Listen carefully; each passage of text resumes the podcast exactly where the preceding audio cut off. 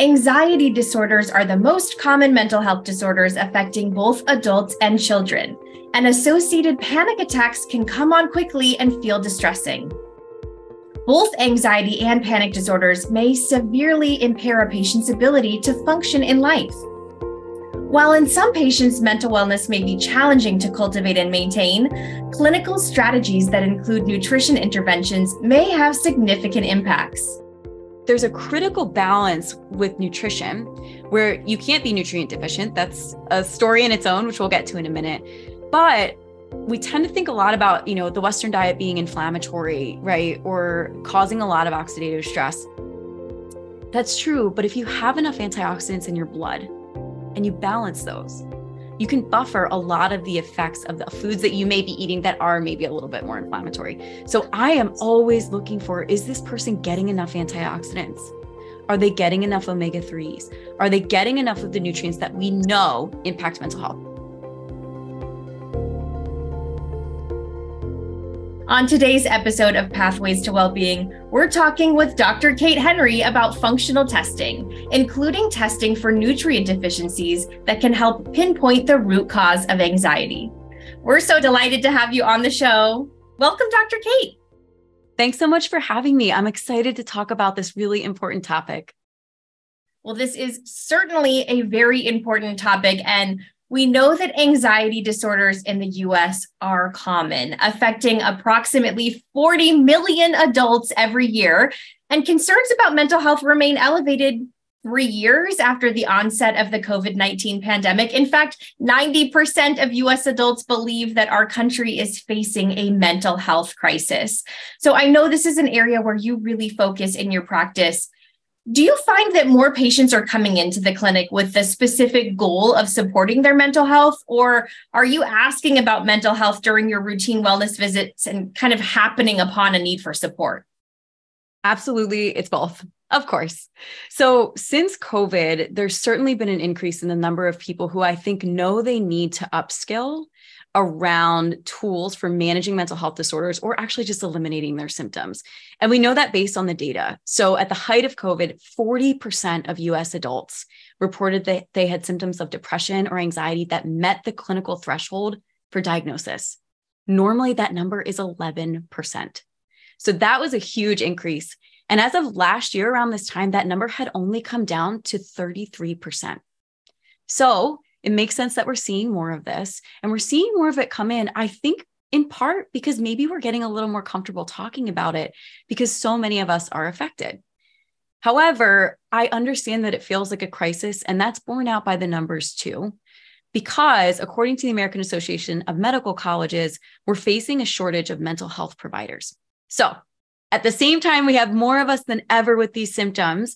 We've got a shortage of the people who we would typically expect to be treating them psychiatrists and therapists. For example, right now, you guys live in a county, those of you who are listening, half of you don't even have a psychiatrist in your county available to see you if you needed one. And that shortage is going to get worse. So, we're going to, in the next 10 to 12 years, be short about 30,000 psychiatrists in our country. Right. And so, there's reason to hope because there are other providers who can help with this. And this is what we're going to talk about today, right? It takes a team approach. If you use nutrition, mindfulness, and general health principles, you can heal depression and anxiety. And so I want you to feel hopeful while it feels like it's a lot, right? And maybe it feels like you said this word, Dr. Kalea, a crisis. There are so many things we can do. And that's what we're going to talk about today. Beautifully said. Well, I think using the functional medicine model, we're really equipped to address those mental, emotional, spiritual concerns that bring patients into the office saying, I need some support, right? So when you're working with patients in the clinic, what are some of the tools or techniques that you're using more in a primary care setting to help screen for and to diagnose mental health disorders? Absolutely. So I think the gold standard in both the research and clinical practice is something called the GAD 7 questionnaire. And it's just seven questions asking about the symptoms of anxiety. Do you feel nervous and on edge? Are you irritable? Do you have trouble relaxing? Do you find it's hard to sit still? Do you tend to think on a loop, have a hard time, you know, with worrying or feeling afraid like something bad might happen? And then we ask people to rate that on a scale. How often is it happening? And how much is it impacting your life? Now, that's one way. It's one way to screen for the typical symptoms of anxiety. But there are other ways. And part of that is by doing a really thorough intake, which you guys at Institute of Functional Medicine teach so well. So, in the practice that I helped to found, we make sure that we're doing a very in depth intake symptoms head to toe, history, birth until now, and we do an 80 data point nutrient analysis of people's diet. So, we catch everything, right? Because our job is to help treat the root cause of mental health disorders. And finding the root cause requires a medical detective approach, which means you need all the clues in front of you to do that. So our intake is designed to do that. So we're not just relying on one questionnaire, but we're looking at the whole person. The last thing that we'll do is have people take something called a brain health assessment. What it's screening for is symptoms associated with differences in blood flow and metabolic activity in different parts of your brain. And that can be really helpful for our clients who come in already knowing they have anxiety but not knowing why and maybe feeling some shame about it. I think a lot of our clients hesitate to have conversations about mental health issues because they feel like it's based in their personality or their willpower. And if we can say something to them like, here's a part of your brain that seems like it has more activity, and here's what we're going to do to fix it, they tend to feel really hopeful. Well, I love that you highlighted the beauty of a functional medicine intake and how comprehensive it is looking at all of our body systems, looking at our modifiable lifestyle factors, and then, of course, adding this layer of a laboratory investigation. Because we know that a patient's lifestyle factors and their clinical imbalance areas. That can really help to direct our treatment plan and make it more specific and more precise. Of course, we need to talk about labs. I've been waiting for this moment to talk to you about some labs are there some functional medicine labs that are your go-tos in your initial investigation to help find those root causes of anxiety and panic attacks Absolutely, guys. And so, if you're a functional medicine doctor listening, these are going to sound pretty familiar to you, which is why there's so much hope for other providers like functional medicine docs, like nutrition experts to come in and do this type of testing and this type of mental health treatment and assistance. So there are four major categories of root causes when it comes to anxiety disorders oxidative stress, nutrient deficiencies, hormone imbalances, and immune dysfunction. These are the leading edge of functional medicine where we're starting to understand that if somebody has a chronic health condition, focusing on these four areas can really move the dial with their health. So that's where we start our investigation. So, of course, we do the basics which just because they're basic doesn't mean they're not powerful, profound. CBC, CMP, lipid panel, right? Just screening for does the person have anemia? Do they have immune system overactivity? And in fact, when we do a lipid panel, we're looking to make sure the person has enough cholesterol. You'll see with one of our case studies later that low cholesterol is actually linked to psychiatric dysfunction. And so cholesterol under 160 is a red flag for us that maybe something is up with someone's liver or digestion. So we're going to do the basic screenings, everything your primary care would do at home. But then we're also going to screen for levels of oxidative stress and inflammation. So looking at things like HSCRP, ESR, F2 isoprostanes, and we're checking for something called total antioxidant capacity. And we can check for that two ways, either in the blood or in the diet. We'll get into that a little bit more in the nutrient section. With hormone imbalances, I know you talk about this a lot, Dr. Kalea, but really looking at DHEA, cortisol, testosterone, we know cortisol levels are abnormal in people with severe mental health conditions. So, starting with those basics and then looking at estrogen and progesterone in somebody who's cycling is also important. And then immune dysfunction. So, not just like, you know, screening with the CBC and ANA, but also for looking for things like food allergies and environmental allergies and high histamine is critically important for people with anxiety because histamine will change the way someone breathes, and hyperventilation is a major component of most panic attacks. So, those four pillars oxidative stress, nutrient deficiencies, hormone imbalances, and immune dysfunction that's where we focus our testing beyond the basics.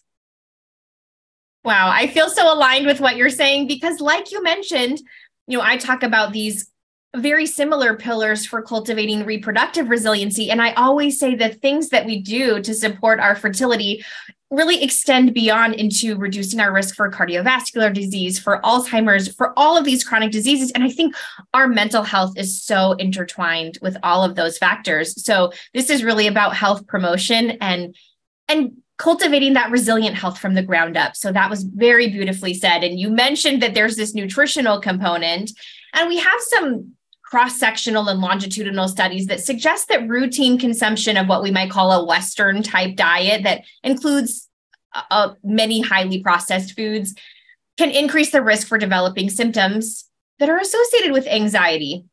So my question to you is, you know, how can poor nutrition or really a lack of nutrient density is maybe a more specific way to say that, how can that increase our risk for generalized anxiety disorder and for panic attacks?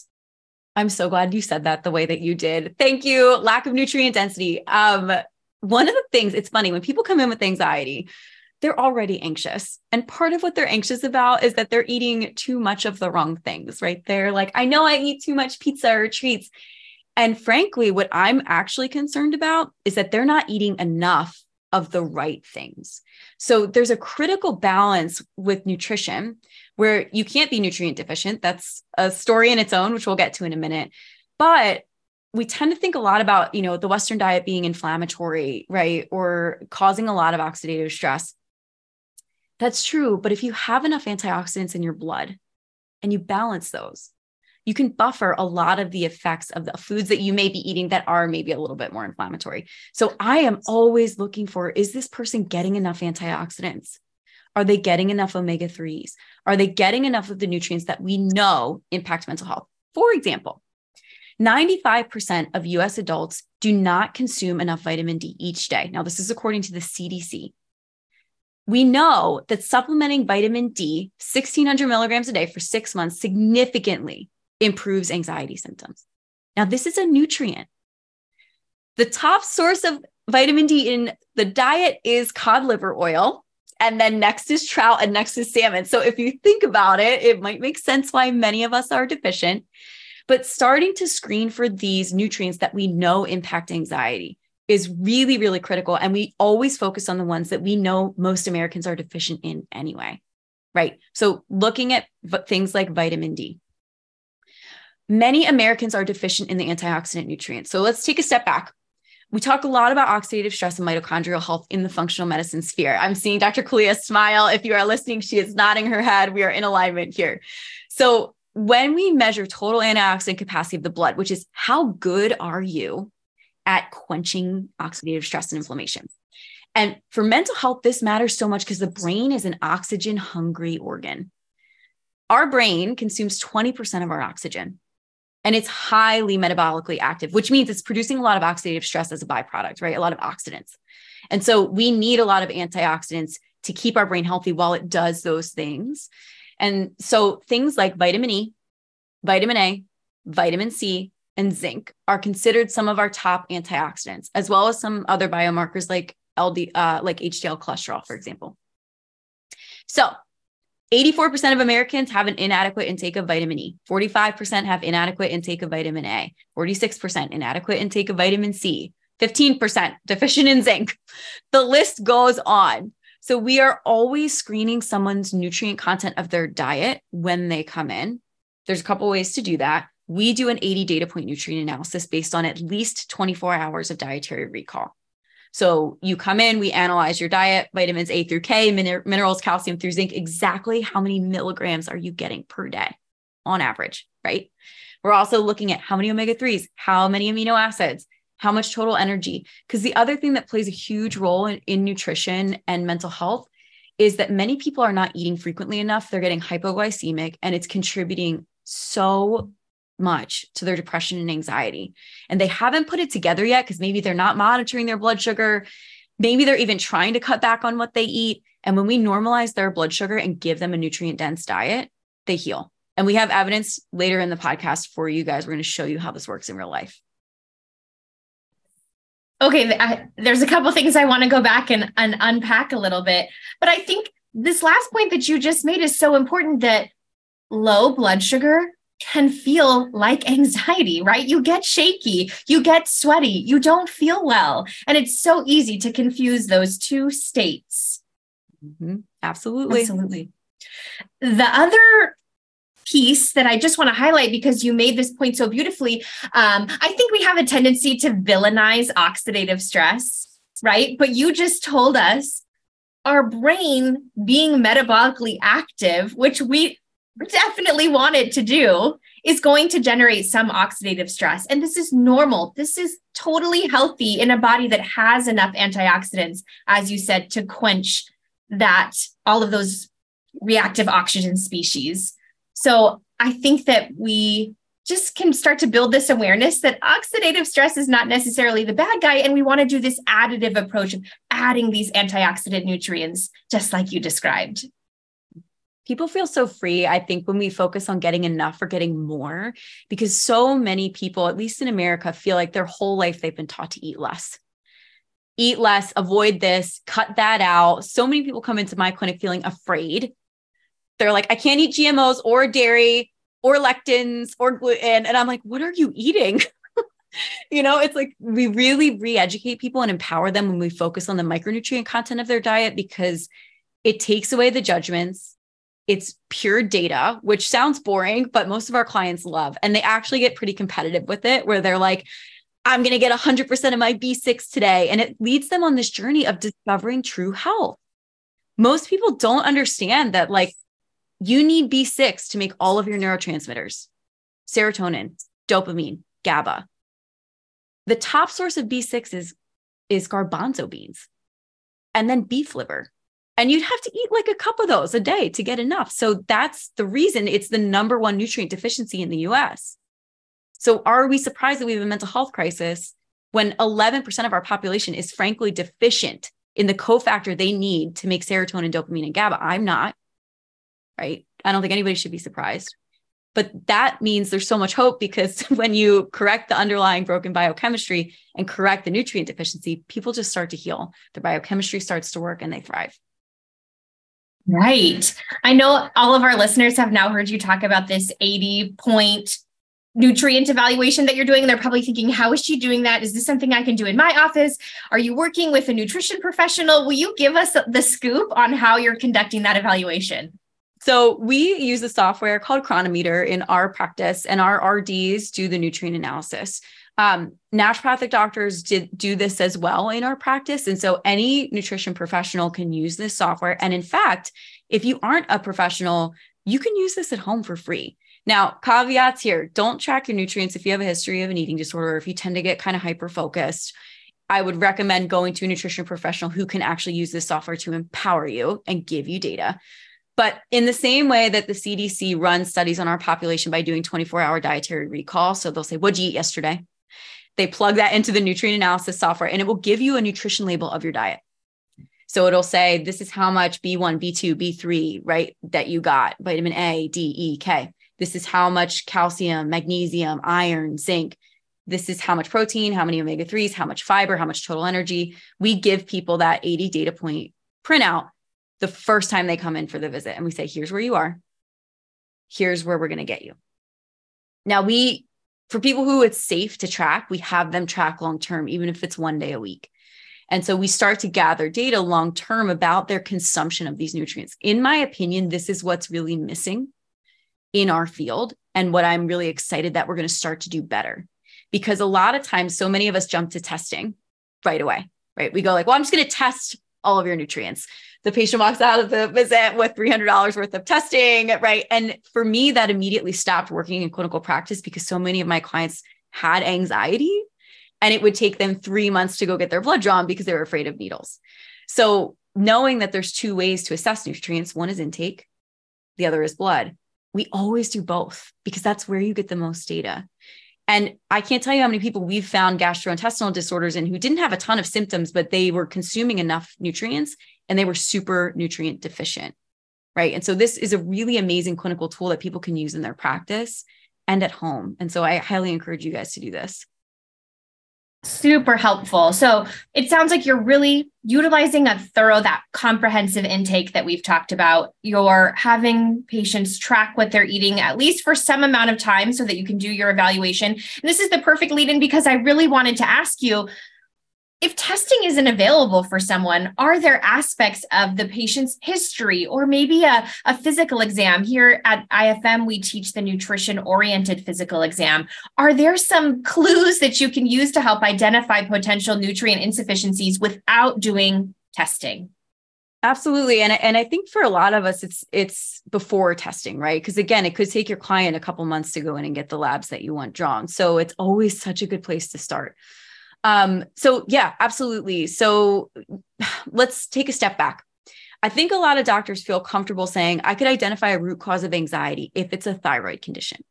Most docs in med school are taught about hyperthyroidism. It can cause anxiety. So you're going to do a thyroid exam right and you're going to look at someone's eyes for example if they're if they have super dry skin if they're um, jittery in the office you're going to want to check not only for your the person's thyroid levels but also urine metanephrines um, you want to look at the person's nails do they have ridging along their nails do they have signs of an omega-3 insufficiency which is like super dry skin and even eczema can be associated with this i am so passionate about this link between two things. We talked about like the four categories, right? So thinking about nutrient deficiencies and oxidative stress, but the other parts of the phys exam that are so important are looking for evidence of hormone imbalances and immune dysfunction.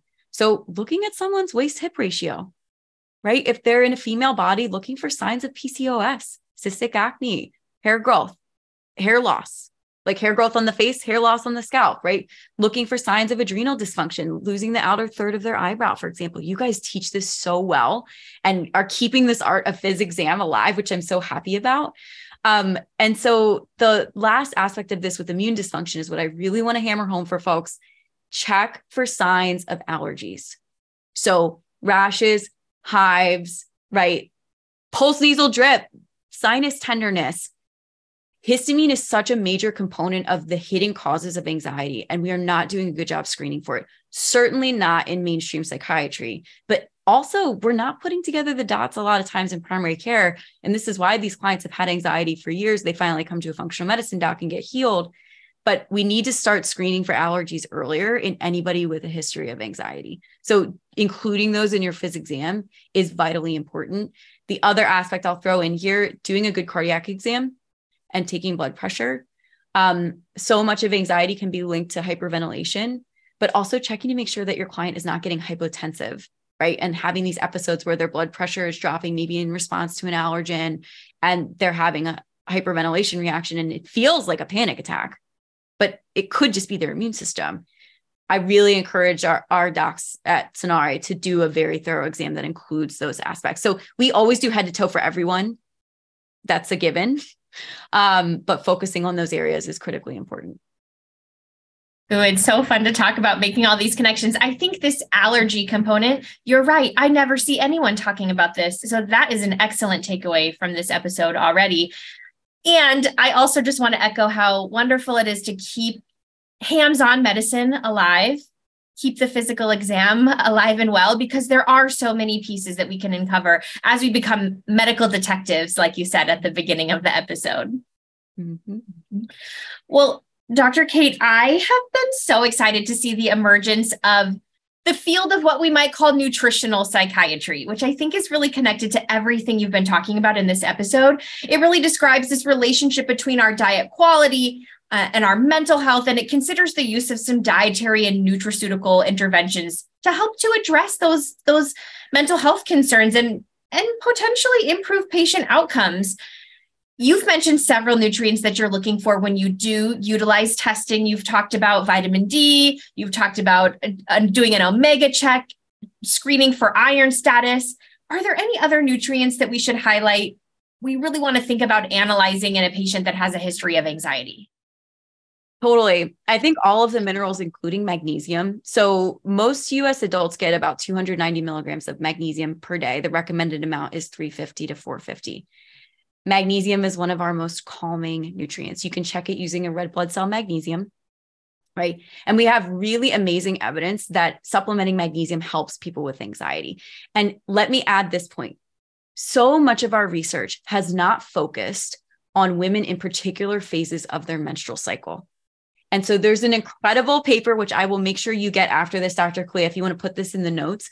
But they studied a couple different interventions with magnesium and they found that it was most effective in the premenstrual phase of someone's cycle for relieving anxiety. And so part of what we need to do in the research is get a bit better about parsing out when certain nutrients help people.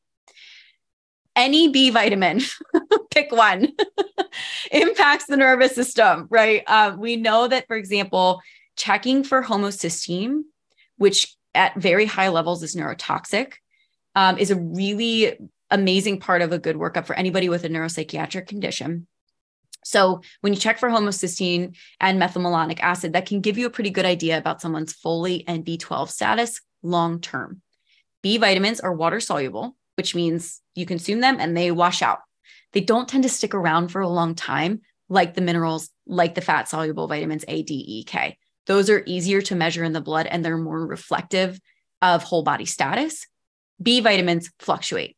And so, what we do instead is we look at things like homocysteine, methylmalonic acid to tell us does this person have enough B12 and folate long term? So, I would add that those are critically important. Um, I want to talk more about omega 3s if you will like promise me we'll circle back. I'll skip over that for now. Um, the other thing I think is important and that doesn't get enough press is, is vitamin C. And so whether you choose to measure that in the blood or you choose to measure it in the diet, I think it's worth measuring. It's the fifth most underconsumed nutrient in our country, according to the CDC and the NHANES study. Um, and there's a couple amazing studies where just 500 milligrams a day for two weeks significantly reduced anxiety. So it's a very safe and food based intervention. So, measuring that is an awesome way to have a profound effect while getting someone better nutrition.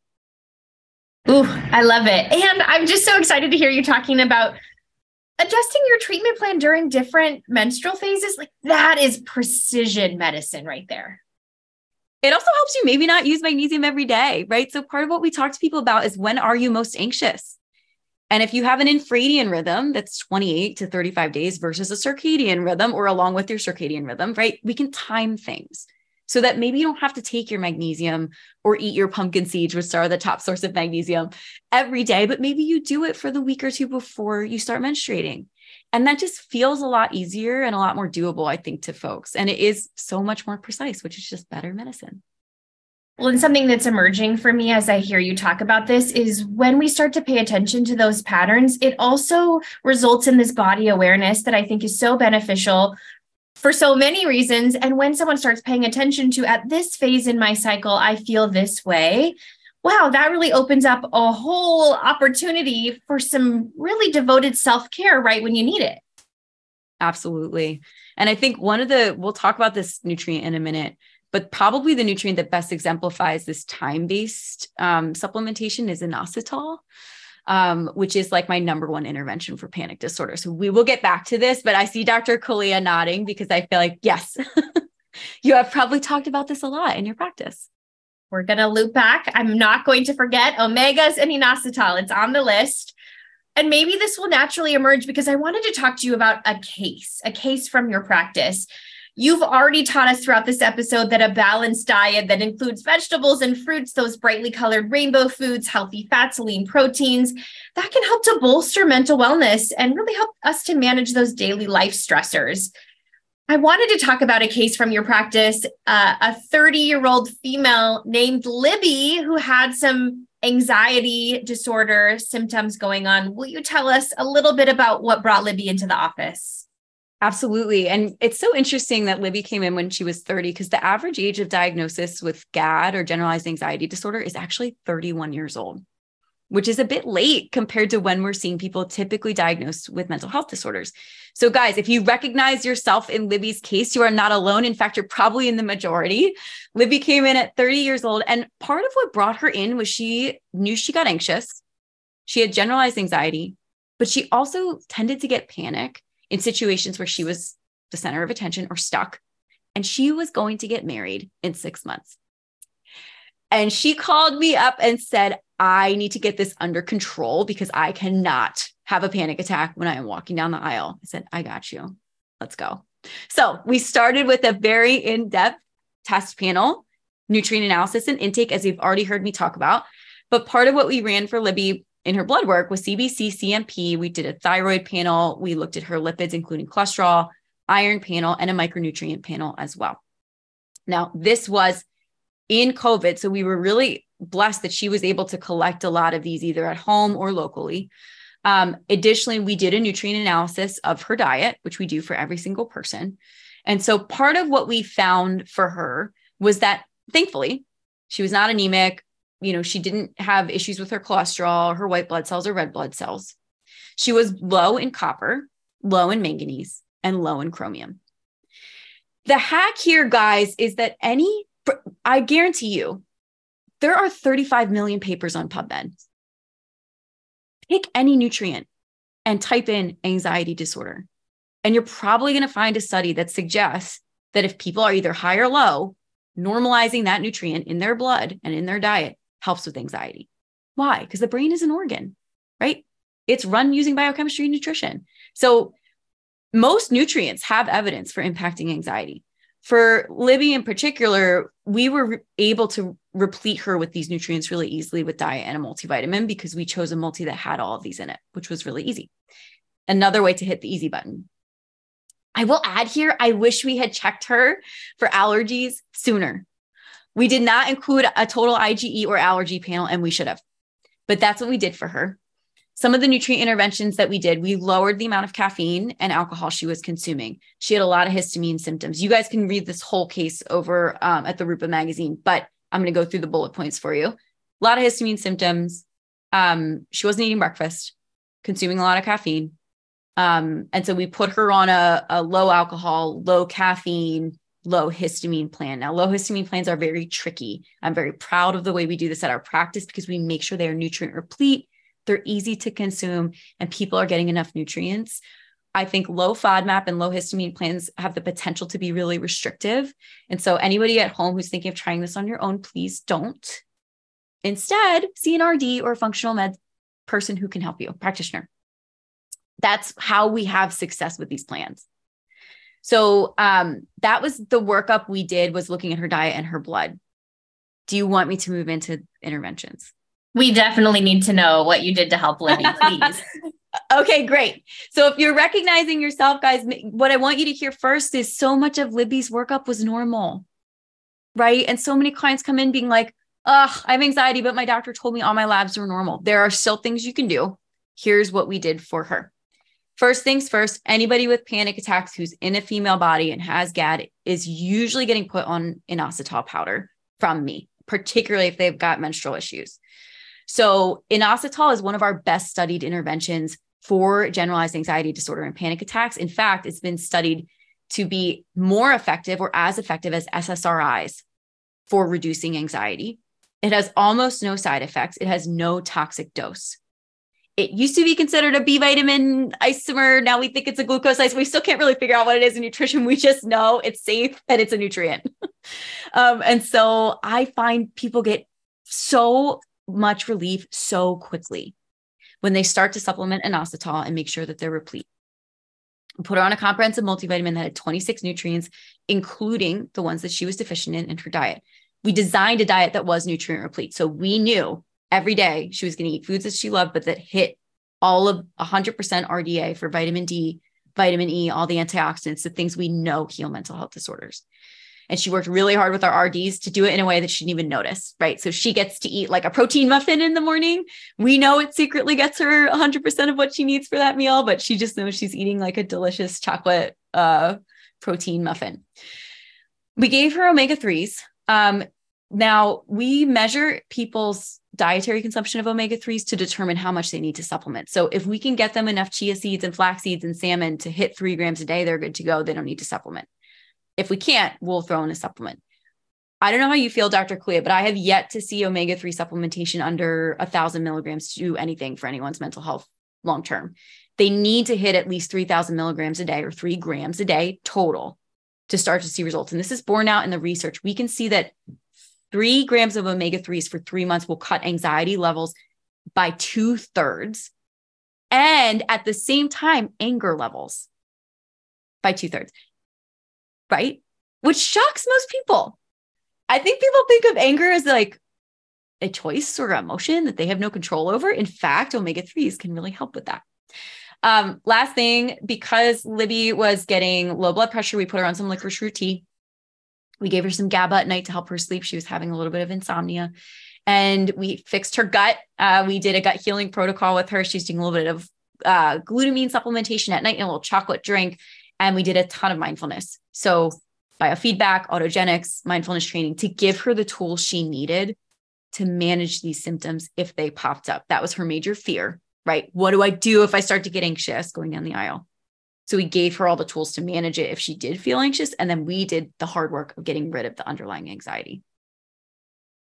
Wow, you really put together the, the all-star treatment plan for Libby. So as you're you're implementing all of these changes, I think a common question that comes up is how long do I need to do these things before I start to see some benefit? How do you set that expectation with patients right at the beginning of their healing journey?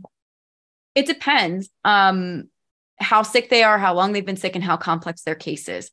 But generally, with anxiety and particularly panic attacks, it takes under a month, um, which I'm really proud of. Libby's wedding was six months from when I started working with her. She had no panic attack going down the aisle. In fact, she felt really, really relaxed.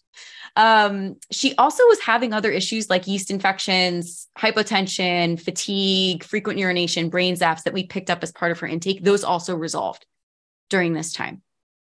Um, and so that all we we did a recheck for her on her symptoms six months later. Um, and so that's the data we have. However, I know she got better much sooner, and you'll see with our next case study, she got better in under two months. Amazing. Mm-hmm. I I have to loop back to inositol because you highlighted this one as one of your favorites. This is one that I really love too, and I use this often for sleep. So I'm just wondering if you dose it similarly to how you do when someone is need a, needing a sleep support. I'll dose it at night. But for someone that's having anxiety or panic attacks, are you using inositol throughout the day as well? All day, every day. Yep. So we tend to have them actually for panic attacks. I find the powdered form works the best. Um, so I have them put the powder in their water. They drink it throughout the day, all day, every day. They can use a little bit episodically if they feel like they're going to get a panic attack. They can use a bit more. And then the goal is to eventually weed them off. So they're going to do maybe a tablespoon of myo-inositol blend in their water in 32 ounces of water twice a day. Slowly, we're going to walk them down. And again, it depends on like the person, what else they have going on, how you're going to dose this, but definitely during the day. I have not seen it work for um, generalized anxiety disorder when used only at night. Well, I feel so excited about the outcome with Libby and so compelling to hear you say there you have not yet found a case of mm-hmm. panic attacks that you haven't been able to address. So let's give another example because I know you have another really great case to talk about. And this is Mary, a 21 year old female who presented with anxiety and she was having panic attacks while she was driving. So tell us a little bit about Mary. Mary was doing everything right. So Mary had been in therapy for a really long time. She was using all the tools. She was basically a therapist herself. You know, like she had read every book, like, and she was just tired of the struggle. She just came in and she said, I want this gone. I don't want to have to fight off a panic attack every time I get in the car. I'm doing everything right. Now it's your job, which is the exact time we want to see people, right? We're like, yes, give us your data. We will fix you. Um, so with Mary, you'll recognize a lot of labs we ran. Same things we covered in the very beginning of the episode. So looking for nutrient deficiencies, oxidative stress, hormone imbalances, immune dysfunction. So CBC, CMP, lipid panel, thyroid panel, looking at her hormones, urinary iodine, because she had a family history of thyroid issues, urine metanephrines, food allergies and sensitivities, ANA. We also checked her hair for lithium. So um, I am a huge fan of Dr. James Greenblatt. I don't know if you've had him on here yet. He's a psychiatrist who is doing a really amazing job at incorporating integrative and functional practices in psychiatry. I encourage everybody. He has tons of free content. Please go follow him. Um, but he is who I learned about the abundance of research on lithium. And when lithium, low levels of lithium in the hair can be associated with psychiatric, neurodevelopmental, and heart disease. So we screen for those sometimes if somebody has either a few of those disorders or some of them. Um, and then we also, for Mary, ran an EKG for her because um, her T4 came back high and she had a she had positive ANA. Her mom had Graves. So for anybody who's not like medically trained, Graves can cause hyperthyroidism, which can result in anxiety.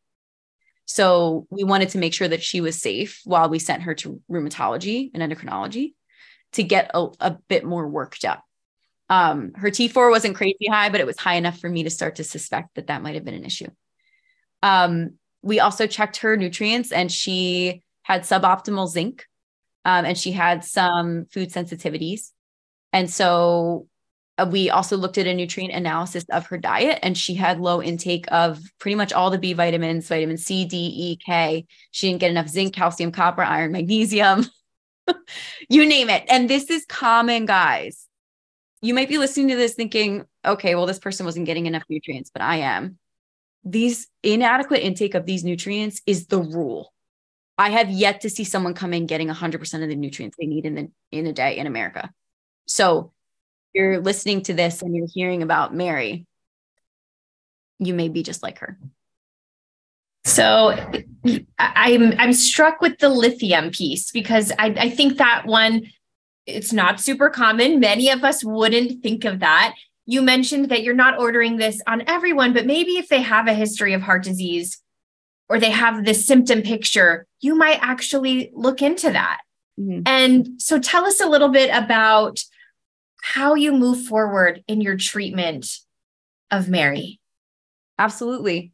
Yeah. Um, so what we did for Mary was again what we do for everyone and this again this might sound boring but making sure that someone has a nutrient replete diet is the most powerful type of medicine you can do for them food is what heals the body heals itself when you give it the right ingredients and get out of its way and so that's what we do and we work really hard to do that so our rds met with mary we figured out that um, she and her family really needed to have Oreos every day. So we inc- included those in her diet, just gluten free, I think, because she was sensitive to gluten. And we made sure that she was really excited about starting to consume more protein and B vitamins since she was so low in those. So we built her nutrient replete diet and then we supplemented around what she wasn't able to consume. We did biofeedback with her. Her heart rate variability was very low when she started with us. And so we did some um, in office heart rate variability training, which we can talk about more if you want. Um, we also gave her an inositol.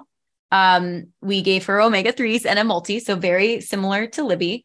Um, but we also, because Mary was getting migraines, we gave her a combination of um, feverfew that had the uh, the PAs removed to reduce the risk of liver damage, right? So this was a safe supplement with uh, feverfew and butterbur, excuse me, um, magnesium CoQ10 riboflavin. And so she took that for two months. She also took some GABA support at night because she was having a hard time sleeping. And then she took lithium orotate for a month or two at night as well. Um, and this was all while she was waiting to get into rheumatology and endocrinology to work up the ANA and the high thyroid levels that we found. And in the meantime, she got better. So before she even made it to those specialists, because there's such a long wait list, particularly in our area, her panic attacks, migraines, and stomach issues, which we didn't even cover earlier, all of those got better. And she's now out living her life, working, socializing, having the best time. And she has stayed in remission since then. So this has now been probably about a year and a half that she's been panic attack free. And she's driving. She's driving, driving, and she's feeling good and she's out there living. She's driving all over. It's amazing. This is what it means to set someone free. This is why functional medicine is so awesome, all types of medicine. But functional medicine, I think when we set people free, we empower them to go thrive and then they heal the world. And that's why I'm so passionate about like what we do has such a big impact because now she's helping other people rather than being stuck at home. She's full of joy and she gets to spread that joy throughout the world. And that's the medicine our world needs. So that was the small part we got to play in that. Yes. And her case is now informing all of these learners. Will you just really quickly go back to the lithium orotate on her treatment plan? Because combined with her hair lithium, I think people might be wondering wait, what is that? And why did you add that? Will you just briefly describe why that was added to her treatment plan? Totally. So lithium is a nutrient in the soil. And in America, it tends to be deficient in our soils. Now, most of you have heard of lithium maybe as a medication. So, lithium carbonate is sometimes used as medication for people with bipolar at levels like 1300 milligrams, very large doses. Instead, we gave Mary lithium orotate at 20 milligrams very, very teeny tiny dose and the nutritional form, right? So we were just helping replete her a bit of this nutrient that we know is very calming and helps to stabilize electrical activity in the brain. So we, and we give it to people for a short amount of time because your body will store lithium. So you don't need to take it usually the rest of your life. Um, you just take it, you know, usually for a month or two, sometimes more. And then oftentimes we'll recheck hair. Blood lithium is not a good indication of lithium stores. It's a really great way to monitor lithium medication because we're dosing that so high, you can see it show up in the blood. You can't really monitor nutritional lithium in the blood. And so that's why we tend to look other places for that. Thank you so much. That's a really helpful clarification. Dr. Kate, you have shared so many gems and insights, and we've learned so much from both Libby and Mary's case. As we wrap up today's episode, what can functional medicine clinicians take away from this conversation to inform their approach to anxiety disorders and panic attacks? I'm sure they're feeling inspired. What's your, your take home message? You can do it. So, you guys are qualified if you are trained in medicine or nutrition to help people with mental health disorders, including anxiety. And in fact, you must. We have a shortage of psychiatrists, and 60% of people currently get their mental health care from a primary care provider in the United States. We need all of us, and you are equipped to help. So, by focusing on the four pillars oxidative stress, nutrient deficiencies, hormone imbalances, immune dysfunction you can help someone heal an anxiety disorder. We gave you proof today. I want to empower you. Go do it. What a, an amazing call to action to end our episode. Dr. Kate, thank you so much for spending time with us and sharing your passion for supporting mental health. It's been a pleasure to chat with you. Thanks for having me. To join the conversation on this topic, visit IFM's pages on Facebook and Instagram. For more information about functional medicine, visit ifm.org.